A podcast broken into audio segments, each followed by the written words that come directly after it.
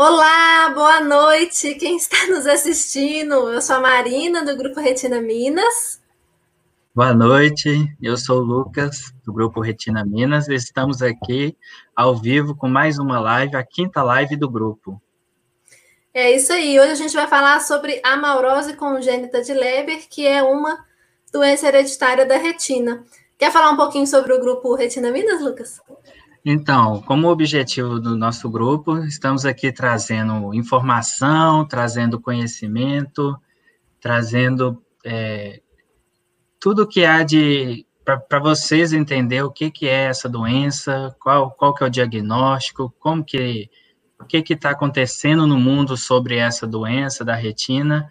E o grupo é isso, ele é voltado para pessoas que têm doenças da retina, familiares, médicos, todos aqueles interessados em alguma doença da retina. É, nosso foco hoje é esse que a Marina falou.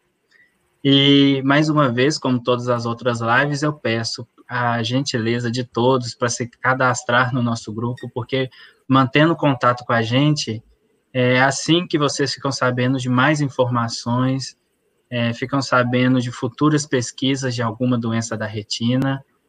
E estamos junto, vamos que vamos, vamos partir para nossa quinta live, mais um tema aí que a gente escolheu a partir de várias né, pesquisas, e vamos trazer nossa convidada especial, né, Marina? Vai apresentá-la. É, nossa convidada especial é a doutora Fernanda Belgotoni Porto, e eu vou chamar, vou deixar ela, ela mesma se apresentar, porque eu acho Melhor. que ela, ela, é uma pessoa muito querida e muito, muito especial aí para gente. Olá! Boa noite. Boa noite, Boa doutora. Noite, então, é... então, se apresente aí para quem não, quem não te conhece, né? Algumas pessoas que acompanham o grupo provavelmente já te conhecem, mas pode ser que tenha gente que nunca que não te conheça. Eu sou Fernanda Belga Tony Porto, sou médica oftalmologista, estudei medicina na, na Universidade Federal de Minas Gerais.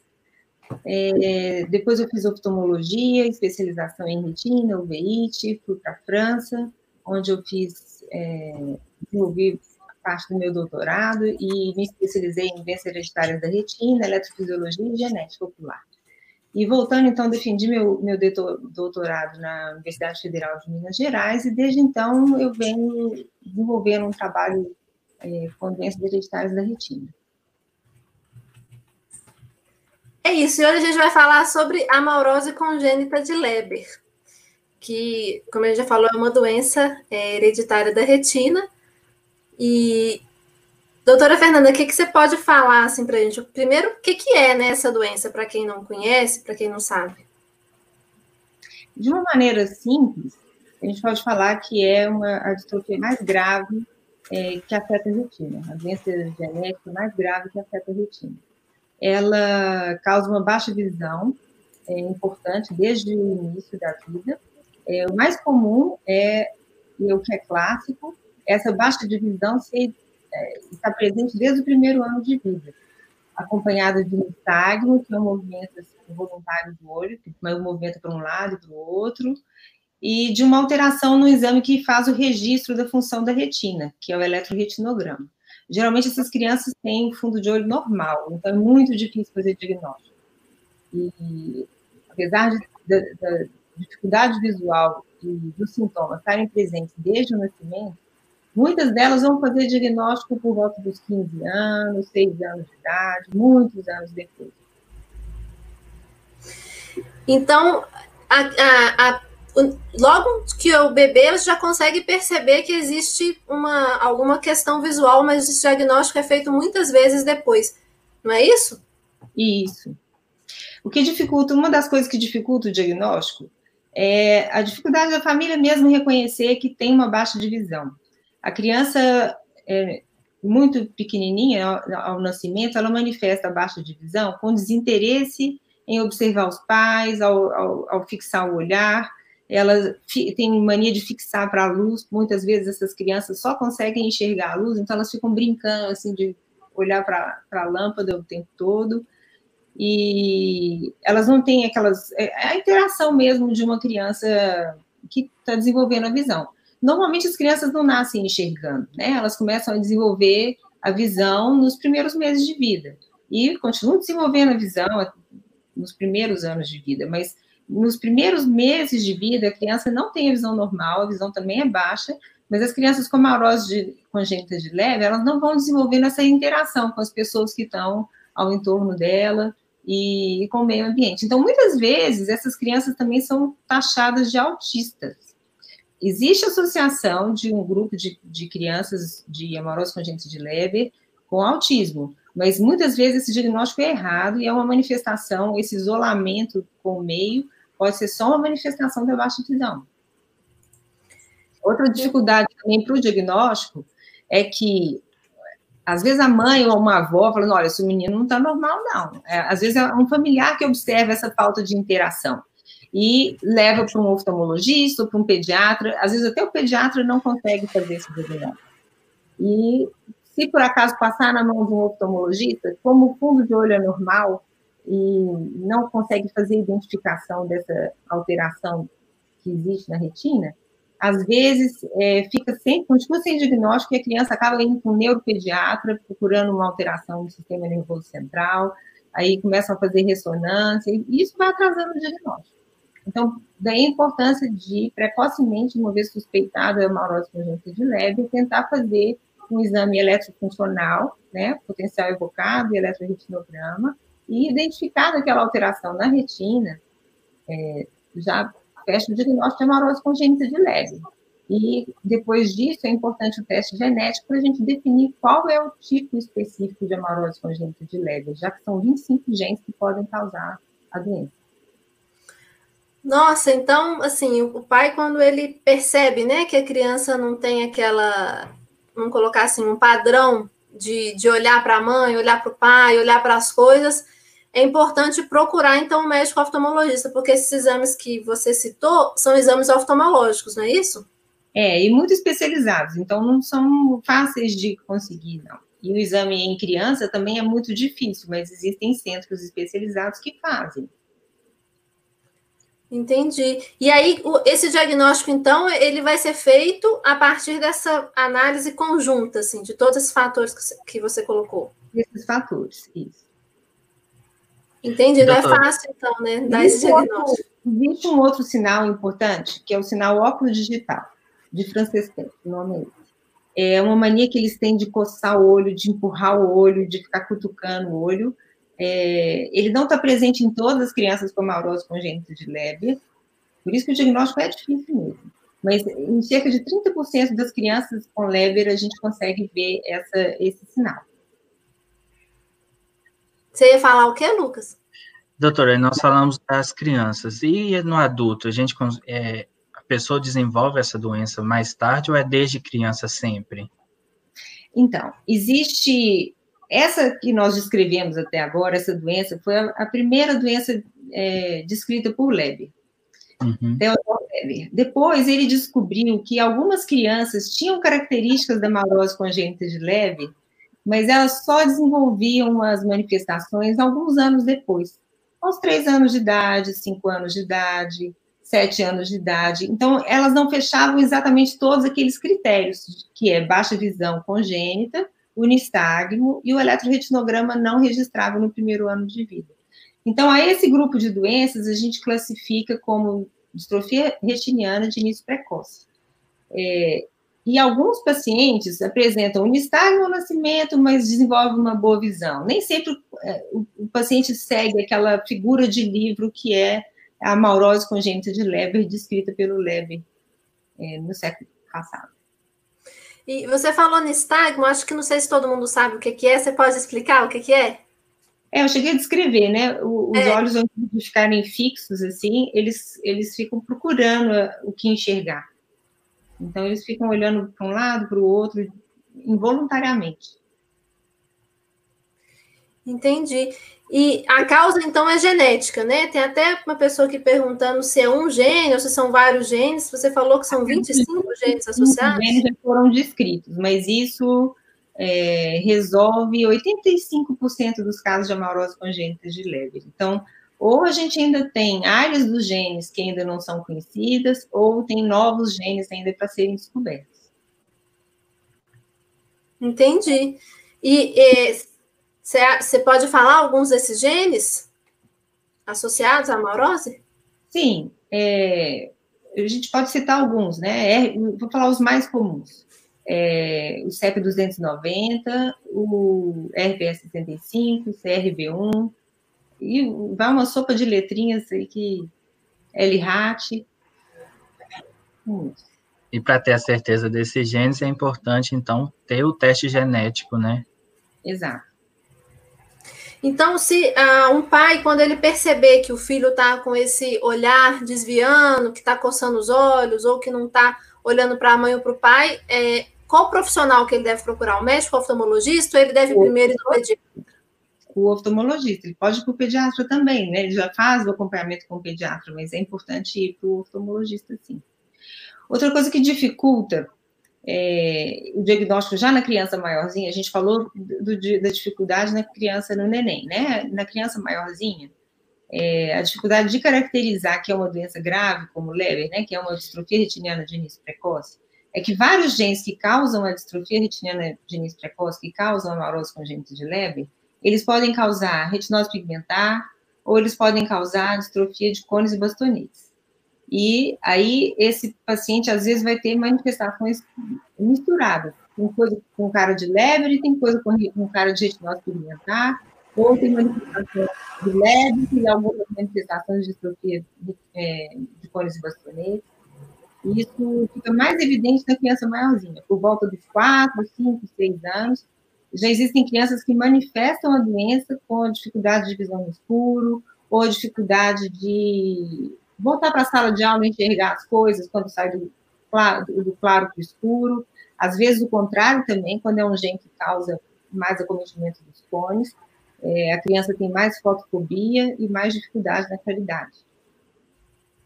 É, e retinose pigmentar, distrofia de cones são outras doenças da retina, né? Para quem? São outras doenças da retina. Eu falei aí dos cones, então eu vou só é, entrar nesse detalhe. Essas doenças todas afetam a função dos fotoreceptores e é a falta de funcionamento normal dos, dos fotoreceptores que vai levar a prejuízo da visão. A gente tem dois tipos de fotoreceptores. A gente tem os bastonetes, que ajudam a gente a enxergar no escuro e mais na periferia. E tem os cones, que ajudam a gente a enxergar no claro e mais na visão central, e dão também a visão de corpo. Então, por isso que eu falei, tem paciente que manifesta, quando é predominante o acometimento dos cones, ele vai ter mais dificuldade na claridade, e se for mais predominante o acometimento dos bastonetes, ele vai ter mais dificuldade no escuro, na transição é, do claro para o escuro, no campo periférico. É muito comum os pais descreverem que a criança deixa cair um bico e não acha no escuro. Então, isso é uma das manifestações de dificuldade no escuro e de perda de campo visual. Entendi, entendi. Você quer fazer alguma pergunta, Lucas?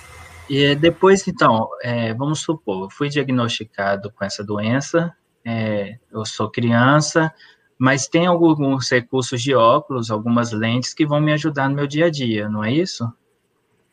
É, na criança, essa abordagem é mais complicada, porque a gente tem que é, permitir que essa criança tenha um desenvolvimento neuropsicomotor adequado, apesar da baixa de visão.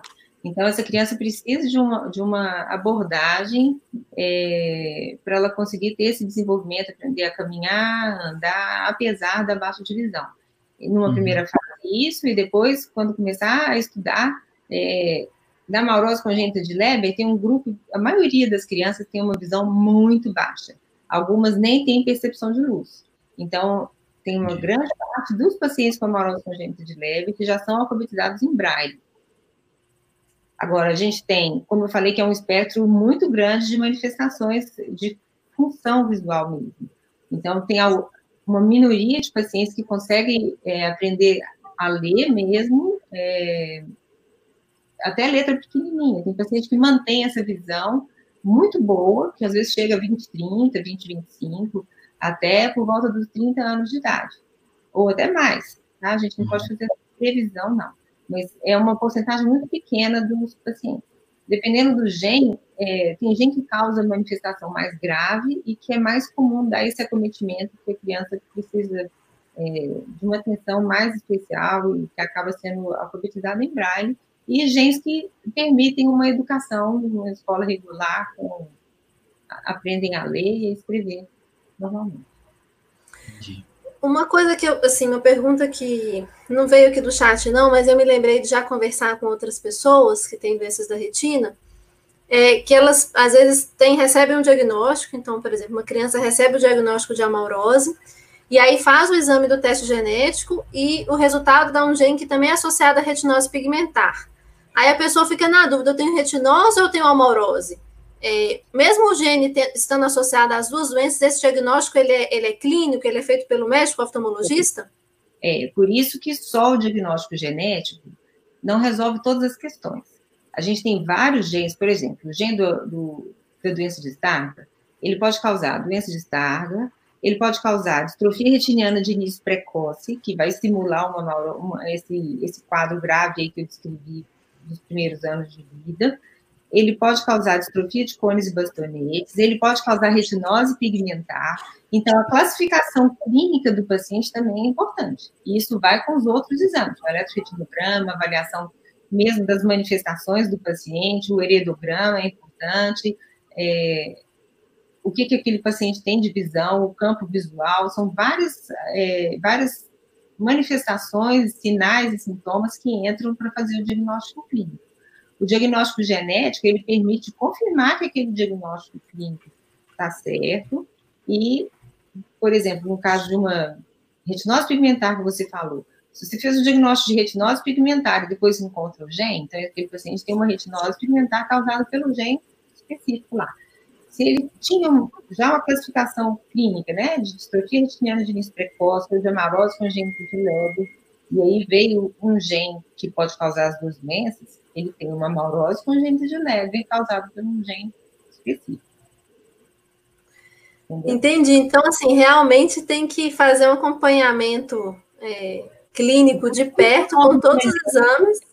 Existem os nomes genéricos que a gente quer é, que a comunidade oftalmológica e de pacientes pare de usar, que é tipo a distrofia tapeto retiniana, né? Só fala que é uma doença hereditária da retina que afeta, pode ser qualquer uma delas, né? E do outro lado, agora está se construindo um termo também genérico, que é, é doença hereditária relacionada ao gental, né? A gente precisa, para muitas situações, até para a gente abordar o paciente, saber o que, que ele precisa de ajuda, a gente precisa de definir isso.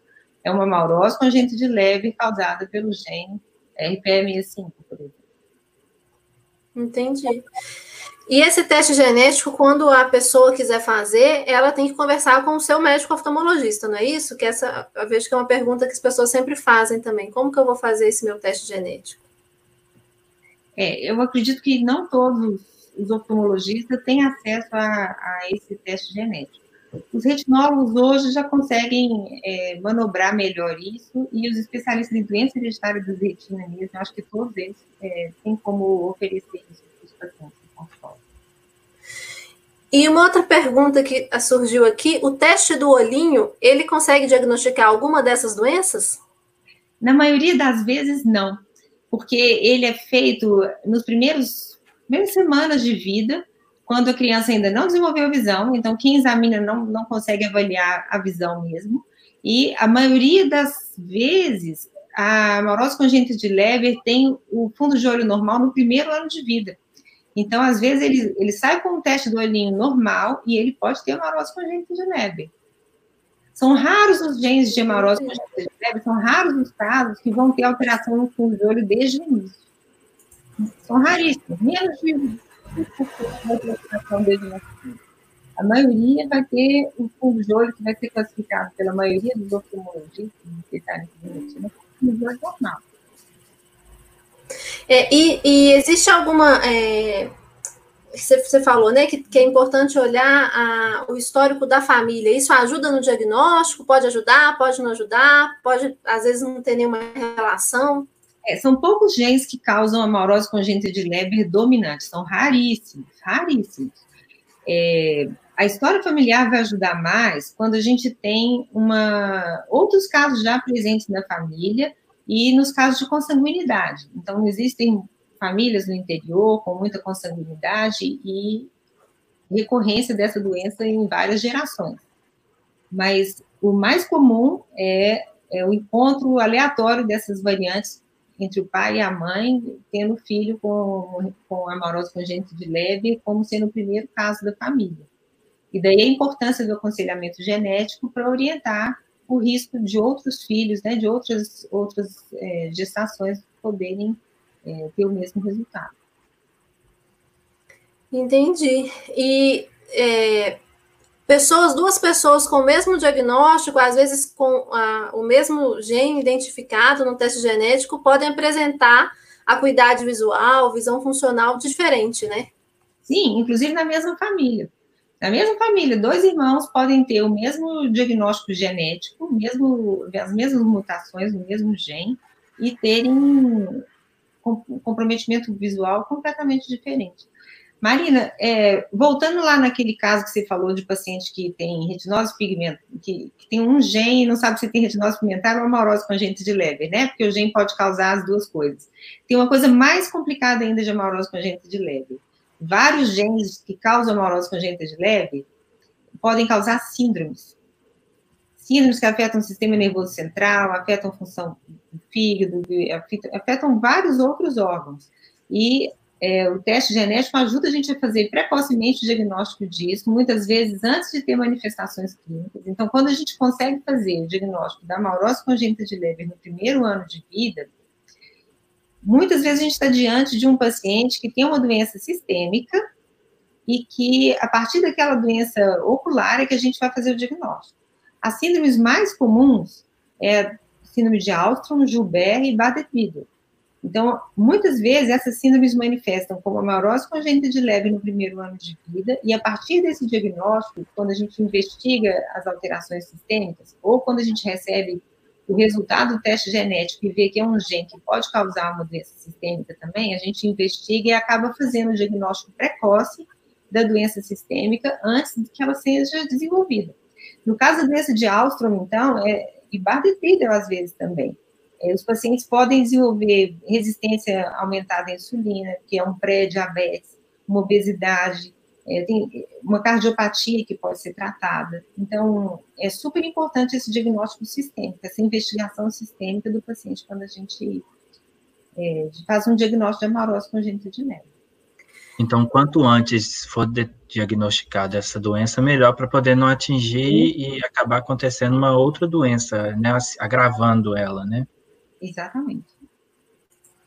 Nossa, então é, é muito importante fazer esse diagnóstico precoce, porque isso pode melhorar a qualidade de vida da pessoa de forma absurda, é. né?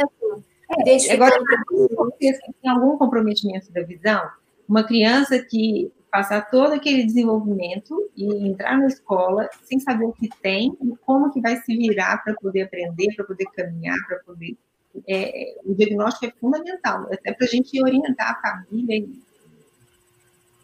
É, inclusive, surgiu essa, essa esse comentário aqui, pergunta no chat, até da Maria Júlia, presidente da Retina Brasil. Ela, ela comenta assim: como que vai ser a vida dessa criança diagnosticada com, com amorose, né? Com a, como é que vai ser a vida dessa criança com essa perda visual? A gente tem muitas crianças felizes, muitas crianças felizes, aprendem a, a, a viver com o que elas têm de recurso, né? algumas não têm nem visão, né? Às vezes tem, não, não tem percepção de luz, mas é, aprendem a valorizar outras coisas.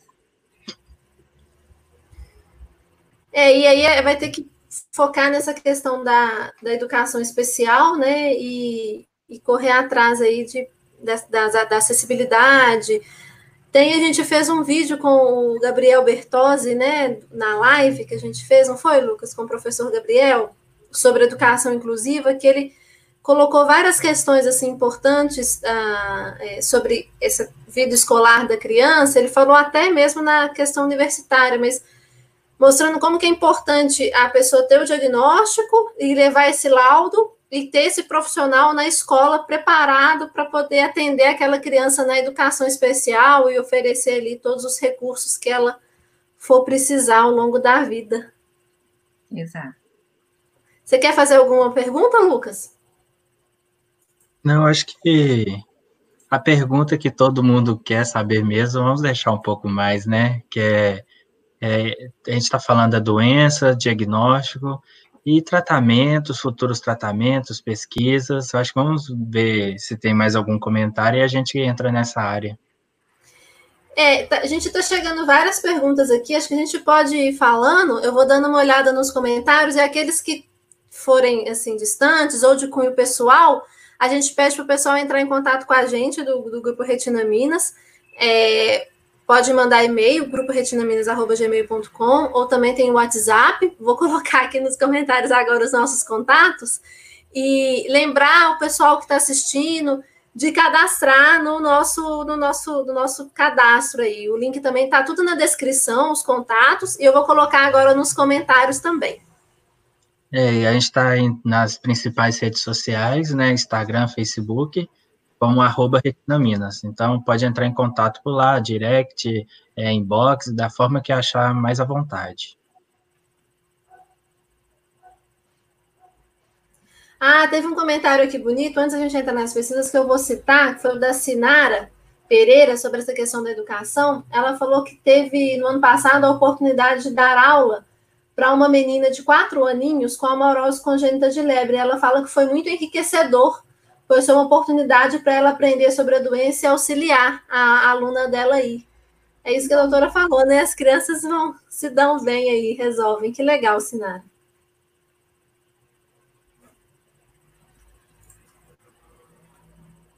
É... Lucas, doutora ah, Fernando, vocês estão me ouvindo? Tô. Ah, tá. Não, então tá bom. Achei que a minha conexão tinha acontecido alguma coisa aqui. Mas é isso, então, vamos falar um pouco sobre quais são as pesquisas e o que, que a gente pode esperar, o que está acontecendo. Tem algum, já existe algum tratamento? Não existe? É, como é que a gente pode se informar também sobre essas pesquisas? Acho que essa é a maior angústia, né, de, de todo mundo. As pesquisas começaram com a identificação dos genes né? A cada ano descobria-se mais um gene que causava amorose congênita de Leber. É, a gente aprendia como que aquele gene funcionava, isso com várias pesquisas em laboratório, e a partir disso foi possível desenvolver vários, várias linhas de pesquisa de tratamento. E para a amorose congênita de Leber, a gente teve a felicidade de alguns genes, é, a gente conseguir comprovar em laboratório o, o efeito positivo dos tratamentos, e isso permitiu começar cedo nos clinical trials, foi uh, o primeiro clinical trial de, de doença hereditária da retina, é, foi hemarose congênita de Leber, usando terapia gênica para tratar a distrofia relacionada ao gene RPS65. É, então, fora a comprovação no, em laboratório né, da eficácia desse, dessa linha de tratamento, Existia também um modelo animal, tinha um cachorrinho que tinha também a doença grave causada pelo RPS 65 e o tratamento pode ser testado nesses animais que recuperaram várias, várias, vários aspectos da visão. E a partir daí começaram as pesquisas em seres humanos e essas pesquisas foram desenvolvendo, aprimorando uh, as técnicas cirúrgicas de, de realização da, da, entrega do material de gênico de medicamento, e isso resultou em 2017 com a aprovação do primeiro medicamento para tratamento de amorose congênita de Leber nos Estados Unidos. E depois, em 2019, esse medicamento foi lançado na Europa. É, esse medicamento, ele trata uma das doenças, um dos genes só é, que causa amorose congênita de Leber. Então, é um tratamento voltado para as distrofias relacionadas ao gene chama RPS55, que é um gene que codifica uma proteína que ajuda as células a funcionarem na retina, participa do ciclo visual. Então, é, esse defeito genético faz com que aquela célula não tenha a proteína que ele codifica, ou a proteína não funciona bem, e aquela célula acaba não funcionando. E quando a gente substitui esse gene dentro da célula, ela, essa célula passa a produzir essa proteína e restaura a função do ciclo visual. Outra coisa que é importante para o RPS é que a retina dos pacientes com RPS ficam preservados, apesar de não ter uma função é, normal, a anatomia dela foi preservada por muitos, muitos anos. Então, é, essa entrega do material, da, da possibilidade de produzir a proteína, possibilitou a recuperação visual de, né, dos pacientes que têm essa, essa doença.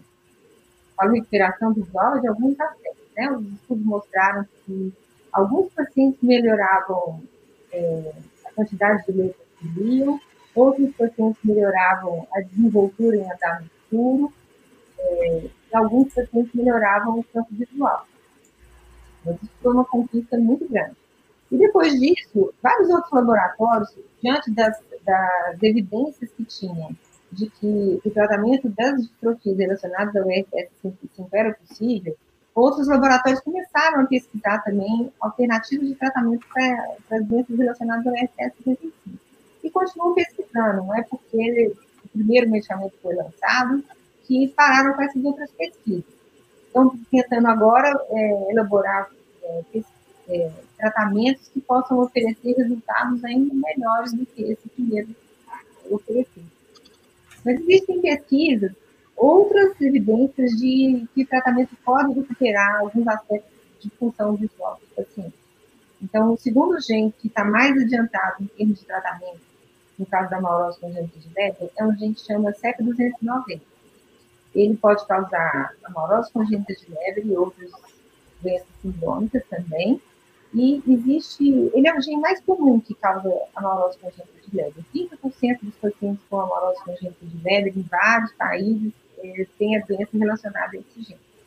E para esse gene, existe uma mutação só, que é a mais comum, é muito frequente na Europa. Dependendo do estudo, ela pode ser responsável até 70% dos casos.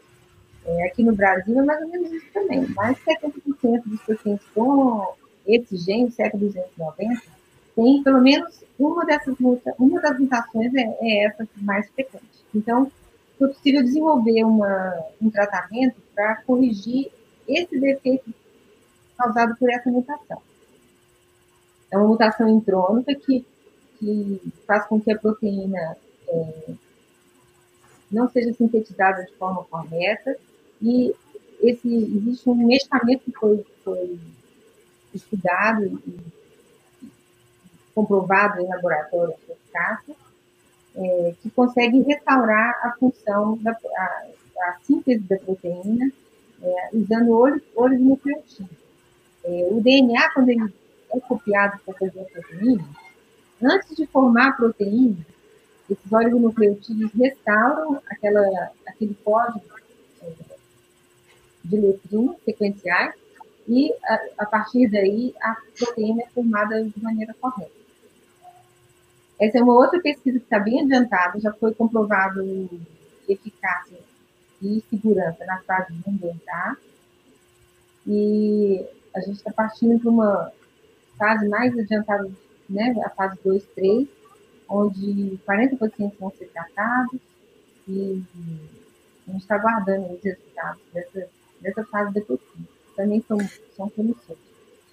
E essa, essa pesquisa, então, que você citou, é para uma mutação específica do gene CEP290, e ela é o que? É uma injeção intravitro? É um, é um medicamento é oral? Então, não precisa de cirurgia, mas precisa de aplicação da medicação. Aquele primeiro tratamento que eu mencionei, o paciente passa por uma cirurgia e o medicamento é colocado debaixo da retina. E é, ao que tudo indica, vai ser um tratamento só para o resto da vida. Para esse gene específico, para essa mutação que a gente está falando agora, é, o tratamento é por injeção intravítrea e o medicamento precisa ser reaplicado a cada seis meses. Você pode explicar rapidinho o que é uma injeção intravítrea? É, e tem alguns medicamentos que não adianta a gente usar um comprimido ou uma injeção no braço, o que for, para é, que ele alcance o olho. O olho tem uma barreira que impede que qualquer, que a maioria dos medicamentos alcance o, interior dele. E a gente precisa de tratar, nos casos das doenças é, hereditárias da retina, a gente precisa de tratar o fotoreceptor. Então, a gente não consegue, a não ser por outra via, acesso a, a, ao fotoreceptor a não ser que coloque dentro do olho a medicação. Então, a gente faz uma aplicação de medicamento dentro do olho. Entendi. E é, ah, só para reforçar aqui, porque talvez não tenha ficado é, claro, uma pergunta: o Luxturna é para quem tem o é, identificado é, mutação? Isso. E tem alguma faixa etária que pode ou não pode receber o tratamento? Ou é mais indicado? O Luxturna é um medicamento que já está aprovado nos Estados Unidos e na Europa. Ele está em processo de aprovação no Brasil, mas nos outros países ele já é comercializado. E ele trata as doenças causadas por duas variantes, pelo menos, patogênicas no RPS65. Então, é preciso analisar esse teste genético é, bem, assim, minuciosamente para avaliar se as, se as mutações que estão causando a doença do paciente são aquelas mesmas, se a variante que está ali é patogênica, avaliar o tipo de mutação, e precisa ter certeza de que ela está em. É, os dois alelos estão afetados. É para isso é o Luxturna. E Esse tem uma outro... faixa etária ou não?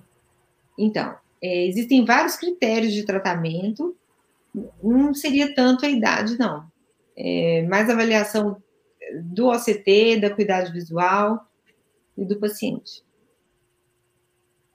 Entendi. Não é uma e, idade. E você falou, então, né, é, desse, do Luxturna, que você acabou de falar, já está aprovado em alguns países, e agora você falou dessa pesquisa do CEP 290 para uma mutação específica. E, existem outras pesquisas? Existe uma outra pesquisa do CEP 290 que usa CRISPR. CRISPR é uma, uma técnica nova de edição gen, é, genética e inspirada no funcionamento da, da bactéria. A bactéria usa é, quando ela é invadida por um, um, um vírus ou um outro organismo, esse organismo tenta passar o material genético dele para a bactéria, e como, de, como defesa, essa, essa bactéria é, consegue cortar o, o, DNA do invasor e jogar fora. E ela é curada dessa forma. Então, usando esse recurso que faz a bactéria, desenvolveram em laboratório a possibilidade de fazer isso na célula fotoreceptora. Então, é possível com o CRISPR é, fazer a edição do CEP290 e oferecer uma, a, a, forma correta no lugar, e aí a, aquela célula passa também a produzir a proteína de maneira normal.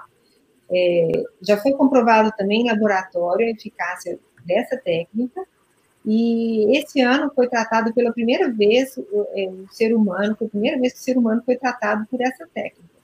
Primeira vez que foi tratado para uma doença ocular, oftalmológica, hereditária da retina. E usando a técnica do, do CRISPR? Usando a técnica do CRISPR. A técnica do CRISPR é promissora para várias doenças, não só para maurose congênita de Leber, né? A gente espera que ela consiga é, tratar doenças autossômicas dominantes, que a terapia gênica é, tem é, é limitações, e é, é possível tratar genes muito maiores também que a terapia gênica não, não permite, e a gente espera que a partir dessa primeira experiência aí, é, que já está em, em seres humanos, a gente consiga partir para outros genes também, assim como aconteceu com a terapia gênica. Que legal. E tem uma pessoa querendo saber se existe uma pesquisa para o gene LRAT. Então, para o LRAT, foi desenvolvido um medicamento oral. A gente é, até ia participar dessa pesquisa. E o laboratório foi vendido para um outro laboratório e as coisas estão começando a, a engatilhar de novo agora. Então, existe um medicamento oral que foi desenvolvido e o, as fases iniciais de pesquisa mostraram resultados também muito interessantes. É, esse medicamento ele serve para tratar tanto as variantes, é, as doenças relacionadas às variantes do LRAT, como também do RPS65. É um medicamento oral que também conseguiu mostrar melhora no campo visual, na visão noturna, e que a gente espera que a pesquisa possa é, voltar e mostrar mais resultados. Né? A gente precisa de, de prosseguir com a pesquisa para é, comprovar mais resultados para ele poder entrar no mercado. Entendi. Quer tem fazer uma, mais algo?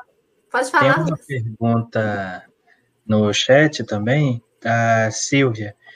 É, depois que o Lusturno for aprovado pela Anvisa, é, o Brasil está preparado para poder já começar a usar esse medicamento? Como que teria que ser? Tem que estar tá com o teste genético certinho? É, como, qual que é esse procedimento?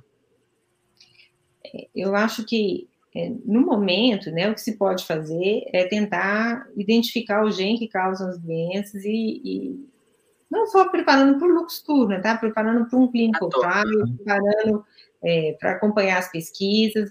É importante sim ter o teste genético e identificar corretamente as doenças. Isso permite sim. a gente orientar melhor os pais, identificar outras pessoas da família, identificar outras doenças associadas. Então, assim, o diagnóstico genético é importante. É, e para quem, né, vocês que, que têm a doença hereditária da retina, é, os últimos anos, eu acho que talvez os últimos 20 anos, foram marcados de muita, por muita aquisição de conhecimento. E isso trouxe uma mudança contínua.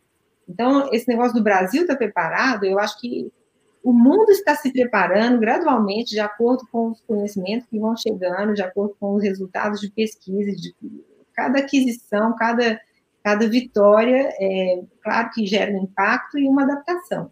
Mas é, o Brasil corre atrás, a gente corre atrás e, e tudo para poder estar junto e participando e tratando os pacientes. Então, esse tratamento a gente espera que em pouco tempo possa ser feito no Brasil também.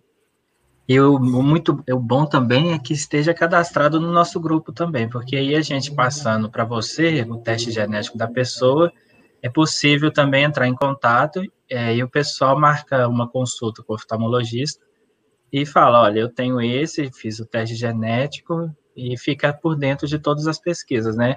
O que que tá para vir, onde que, que pé que tá, se já foi aprovado, se não foi, se, se nasceu uma nova pesquisa, se tem um outro tratamento, alguma coisa assim, né? É, eu queria é, só fazer um comentário que ah, não sei se ficou claro, CEP290 é um dos genes associados à maurose, né? Teve, acho que teve uma, uma, pessoa, uma, pessoa, que perguntou isso. É isso mesmo, não é? Isso, é um dos genes que causa maurose com gente de leve. E tem uma pergunta aqui da Sandra. A Sandra está perguntando sobre a, o gene periferina. É isso? É, o gene periferina não causa maurose congênita de leve, né? Causa retinose pigmentar e é um gene que causa uma retinose pigmentar diferente também, é uma retinose pigmentar que tem um fundo de olho que parece um pouco doença de Stargardt. É uma retinose pigmentar mais pericentral. Então, ela comete muito o campo visual é, no centro da visão, começa em, em, volta do centro e acaba pegando o centro também. Entendi. Ela é autossômica dominante, né? Diferente da, da doença de Stargardt e diferente da maioria das retinoses pigmentares. Ah, sim. É, tem umas perguntas que chegaram aqui que a gente já respondeu é, sobre se causa cegueira total, em qual idade, né? Que a gente falou no início, depois eu vou pedir para o pessoal olhar o vídeo aí para trás, que essas questões já foram já foram abordadas. E sobre teste genético também a gente já falou, vou pedir para voltar o vídeo aí.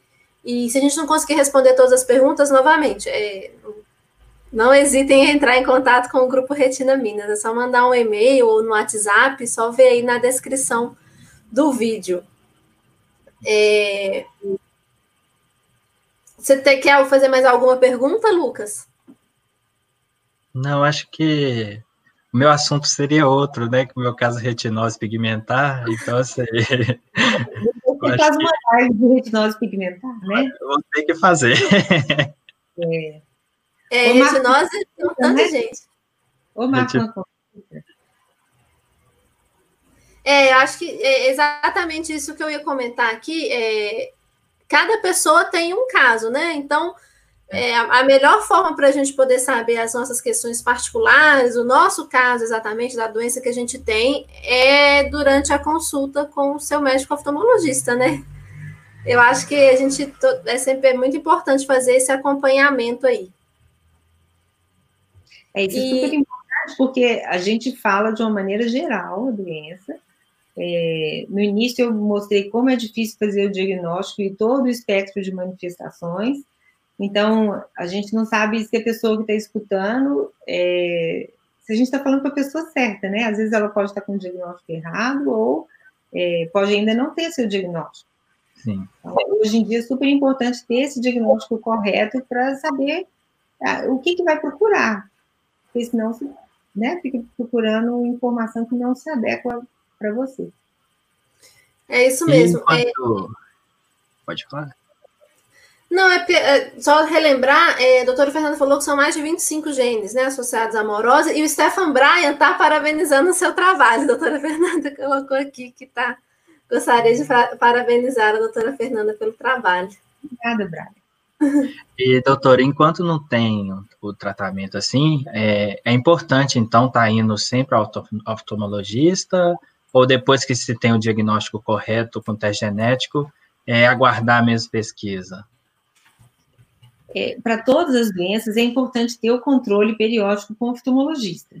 É, as pessoas com doenças hereditárias da retina, elas desenvolvem com maior frequência glaucoma e catarata, que precisam ser é, pesquisados em toda, toda avaliação oftalmológica, né? fora outras alterações. O edema macular também pode aparecer nos pacientes com amorose congênita de Leber. É, a gente está aí em junho, né?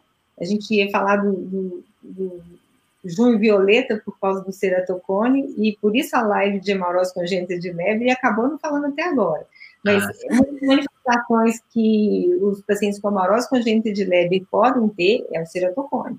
Então, se está desenvolvendo isso, o que está desenvolvendo, o que, que a gente pode é, fazer para melhorar aquela visão, é muito comum é, e muito triste, tá? É, os pacientes com doença hereditária da retina é, não terem um óculos que podem melhorar muito a visão deles. Isso acontece. E a gente também observa pacientes perdendo a visão porque eles têm um glaucoma que não foi diagnosticado, perdendo campo visual. Então, eu, eu conheço vários pacientes que perderam a visão, tinham um diagnóstico de retinose pigmentar, abandonaram essa, essa avaliação sequencial aí com o oftalmologista, e um dia chegaram para mim, olha, doutor, eu queria ver como que é, o que que tem. Quando eu fui ver, é, a retinose dele não era tão avançada, o que destruiu a visão mesmo foi o glaucoma, que ficou sem tratamento e sem diagnóstico, porque não fazia um acompanhamento periódico. Isso é muito triste porque o glaucoma causa uma cegueira também irreversível, né? Nossa, isso é, isso é igual você falou, é muito triste, tem que fazer um acompanhamento aí. Sempre ao médico oftalmologista. É, e tem mais alguma coisa sobre as pesquisas que você, você acha que é, é interessante, que está acontecendo, que ainda não foi falado? Ou a gente acha que a gente falou bastante coisa, né? É, tem outros, tem vários outros genes também que estão é, com pesquisa em desenvolvimento, mas as que estão mais adiantadas são essas que a gente abordou mesmo. Entendi. E aí, novamente, pessoal, não deixa de entrar em contato com a gente. É, Lucas, você quer dar algum recado final? Falar mais alguma coisa? Que a gente já está chegando aqui em 50 minutos de live. Bom, é, é sempre importante, né? Eu repito em todas as lives para cadastrar no grupo manter o cadastro sempre atualizado, manter um contato com a gente. É, só não, a gente fala de pesquisa, a gente também fala de qualidade de vida. É, a doutora falou dessa pesquisa, com certeza deu uma luz no fim do túnel para muita pessoa que às vezes está até com o diagnóstico errado, já sabe o que, que tem que fazer, é, fazer o teste genético, deixa eu ver se é isso mesmo que eu tenho. Às vezes é uma outra coisa, eu estou pesquisando algo que não tem nada a ver. Então, é sempre importante a visita, né, a visita no oftalmologista, sempre é muito bom manter o cadastro atualizado com a gente para ter acesso a essas informações e, e, e, ter mais qualidade de vida mesmo, né? Deixa eu ver, eu acho que nós falamos de todas, todos os comentários, o que a gente conseguiu responder, a gente respondeu. Quem não teve a sua resposta, entre em contato com a gente e a gente dá um jeitinho, a gente busca essa, essa resposta e vamos juntos, juntos somos mais fortes. Retina Minas está aqui para ajudar todos vocês de uma certa forma, é, com informação ou com mais qualidade de vida. É, só esclarecendo, uma coisa que apareceu algumas vezes aqui no chat é que é, sobre tratamento e valor, a gente não sabe, porque não existe tratamento aprovado no Brasil ainda. Então, é uma coisa que a gente não consegue é, falar sobre. E, doutora Fernanda, algum recado final? Acho que é isso, a gente continua lutando e dando apoio aos pacientes, eu me coloco à disposição para ajudar no que for possível, né? A gente tem um centro de pesquisa e, e participa de várias pesquisas e fica à disposição. Se alguém quiser tirar alguma dúvida e esclarecer alguma coisa depois, estou à disposição. É isso aí, temos uma live. E live. como o Lucas falou, é, não deixa de cadastrar, o link está na descrição. Cadastra também no, no, da, no cadastro da Retina Brasil. E continue nos acompanhando, a gente está fazendo live todo sábado às 18 horas. Por favor, deixem sugestões de temas, assuntos que vocês queiram que a gente comente, que a gente corra atrás para poder pesquisar e falar aqui. Vai ser um prazer. E é isso, gente. Muito obrigada para quem nos assistiu. Agradecer os comentários aí de parabenização para a doutora Fernanda e por esse trabalho que o Retina Minas tem feito. A gente fica muito feliz e agradece muitíssimo, doutora Fernanda. Muito obrigada pela disponibilidade de vir aqui conversar conosco hoje. Eu que agradeço aí. Obrigado, é isso. Doutora. Boa noite e se liga, siga nossos canais, que em breve a gente divulga qual que vai ser o tema da próxima live. É, mas já fica sabendo. Sábado, 18 horas, é só chegar aí no YouTube. Falou, nem gente. Bater. É, Falou, gente. Muito obrigada. Boa noite. Bom fim de semana para todos. A todos. Boa se cuidem.